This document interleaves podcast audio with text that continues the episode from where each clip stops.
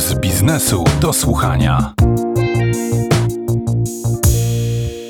Ostatnim rozmówcą jest pan Petros Psylos. To jeden z najzdolniejszych Polaków młodego pokolenia, który za technologiczne wynalazki wspierające osoby niepełnosprawne uplasował się na prestiżowej liście 30 poniżej 30 amerykańskiego magazynu Forbes. Najchętniej eksperymentuje ze sztuczną inteligencją, a pierwsze nieskomplikowane roboty zbudował będąc jeszcze dzieckiem. W jednym z wywiadów powiedział, że w 2035 roku rynek pracy zdominują zawody, które jeszcze nie istnieją. Jakie one będą? Posłuchajmy.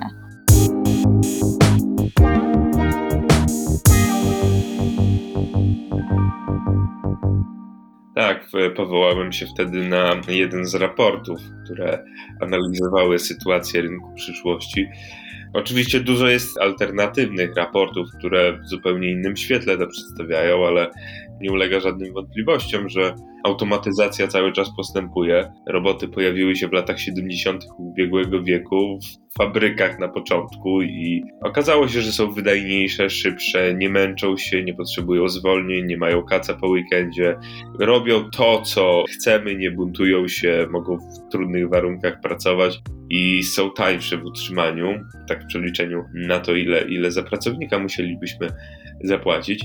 No ale okazało się, że człowiekowi było mało i już te fabryki dawno te roboty opuściły.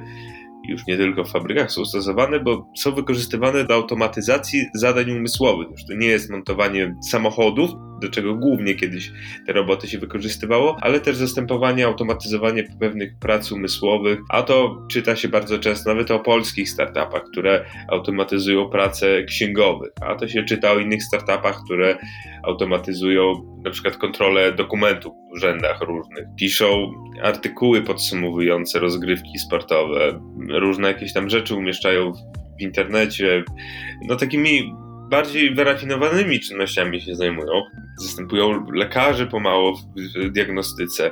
I ten ocean, a właściwie poziom wody pod tytułem sztuczna inteligencja cały czas się podnosi. Jeżeli wyobrazimy sobie krajobraz ludzkich kompetencji, no to zawsze było tak, że te takie właśnie umysłowe czynności, które człowiek wykonuje bez żadnych problemów, znajdowały się na szczytach gór. I jeszcze nie tak dawno naukowcy twierdzili, że te komputery nigdy tych e, szczytów, ta woda pod tytułem sztuczna inteligencja nie dosięgnie. Komputery mogą te szachy warcaby wygrywać, ale nigdy nie będą pisały powieści, które dostaną się do finałów konkursów literackich albo nie będą zastępowały pracy lekarza, ale no nic bardziej mylnego, bo sztuczna inteligencja e, cały czas się rozwija i już ten krajobraz jest w ponad połowie zalany i zalewa się coraz szybciej.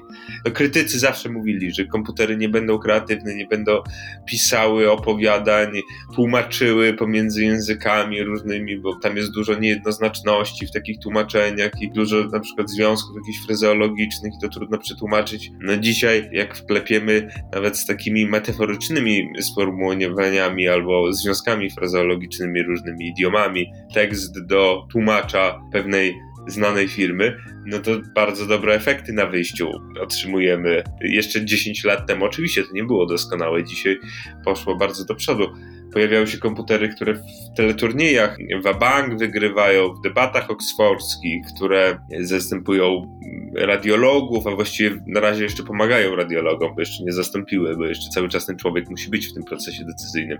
Ale jeżeli okaże się za jakiś czas ponad wszelką wątpliwość, że te roboty są bardziej skuteczne, mniej się mylą niż ludzie, no to ten udział ludzki zostanie zmniejszony. Jeżeli chodzi o ten rynek robotów, ostatnio takie ciekawe raporty analizowałem. Okazuje się, że przez ostatnie 10 lat zatrudnienie robotów wzrosło aż o 72% i to w krajach takich jak Japonia jest głównie widoczne, Niemcy. I dlatego my czasami nie doceniamy tych zmian, bo jesteśmy gdzieś tam w takiej dolinie cywilizacyjnej i, nie widzimy tego, ale w takich rozwiniętych krajach, bardzo rozwiniętych, no to ta automatyzacja no, bardzo postępuje.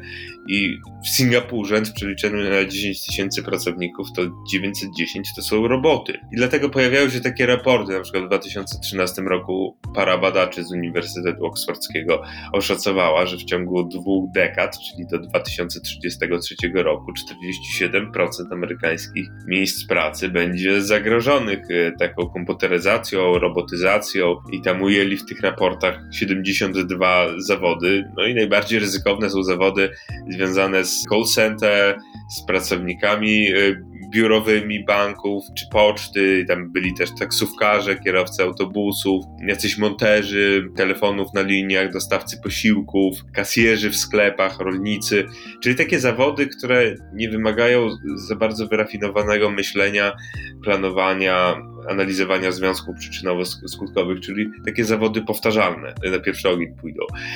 Później, no to kolejne będą automatyzowane, tylko jest pewne zagrożenie, bo jeżeli mówi się, że 83% pracowników, jeżeli chodzi o te właśnie słabsze, takie prostsze zawody, straci pracę, no to pojawia się pytanie, co będą te osoby robiły. No bo to nie jest tak, że znajdą zatrudnienie w tych zawodach, które dopiero powstaną i że te zawody będą miały na tyle dużą pojemność, że, że przyjmą te wszystkie osoby. Bo gdy spojrzymy na Stany Zjednoczone, no to okazuje się, że w Stanach Zjednoczonych zdecydowana większość zawodów to te, które istniały już 100 lat temu. I gdy posortujemy te wszystkie zawody ze względu na miejsca pracy, to dopiero na 21 miejscu są programiści, czyli ten nowy zawód, który powstał dzięki komputeryzacji. I ci programiści to stanowią poniżej 1% w Stanach, a większość pracowników to jednak no, kierowcy różnego rodzaju, kierowcy ciężarówek, pracownicy handlu, sprzedawcy,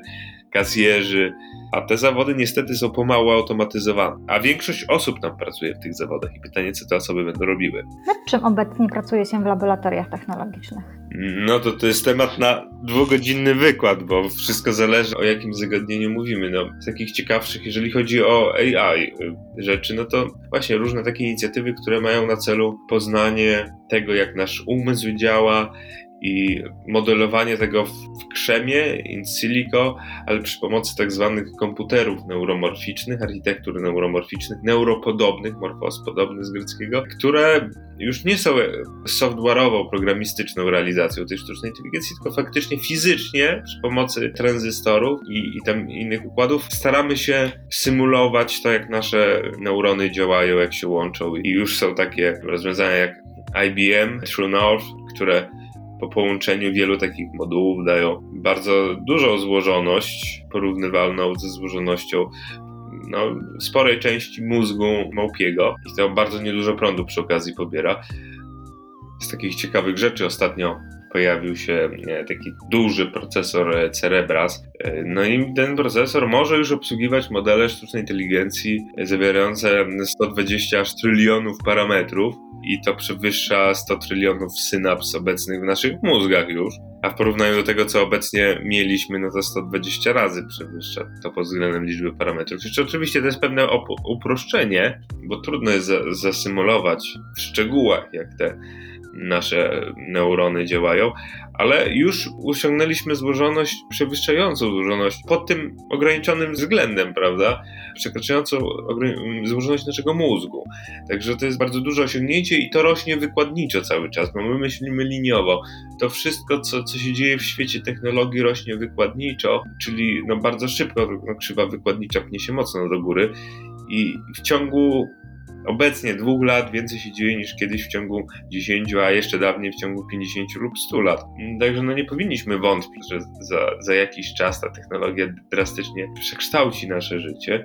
Tylko, że ta silna sztuczna inteligencja koniecznie w tym 2025, 2029, a według niektórych w 2045 roku się pojawi, nie wiadomo. A oczywiście jeszcze tak nawiązując do tego pytania, jeżeli chodzi o świat, no to nanotechnologiami intensywnie się pracuje, nad biotechnologiami, tam też pomaga sztuczna inteligencja, po to, żeby odwrócić nasze procesy starzenia się, bo to jest jednak cały czas nierozwiązywalny problem. Nie wiemy za bardzo, jak w dłuższej perspektywie ta taka immortalizacja mogłaby wyglądać, bo jednak do naszego mózgu będziemy mogli wymienić różne, tak jak e, czy pan istnieje Mr. Jones, Stanisław, ale ma różne części ciała i tu się pracuje osobno nad sztucznymi wątrobami, sztucznymi nerkami, sercami, tylko no nie wymienimy koniec końców naszego mózgu albo układ krwionośny, to będzie trudne, żeby wymienić. I tutaj prowadzi się też takie, takie prace, żeby na tym poziomie nanotechnologicznym, biotechnologicznym opóźnić procesy starzenia się naszych ciał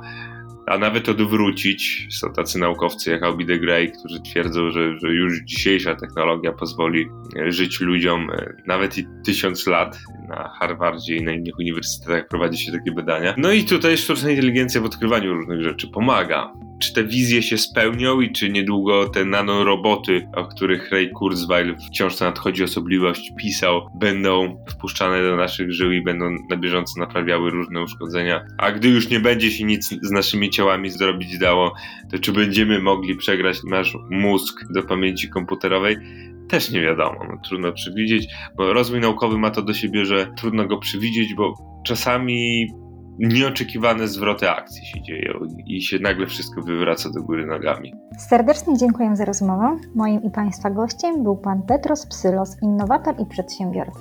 Bardzo dziękuję i niech moc sztucznej inteligencji będzie z Państwem.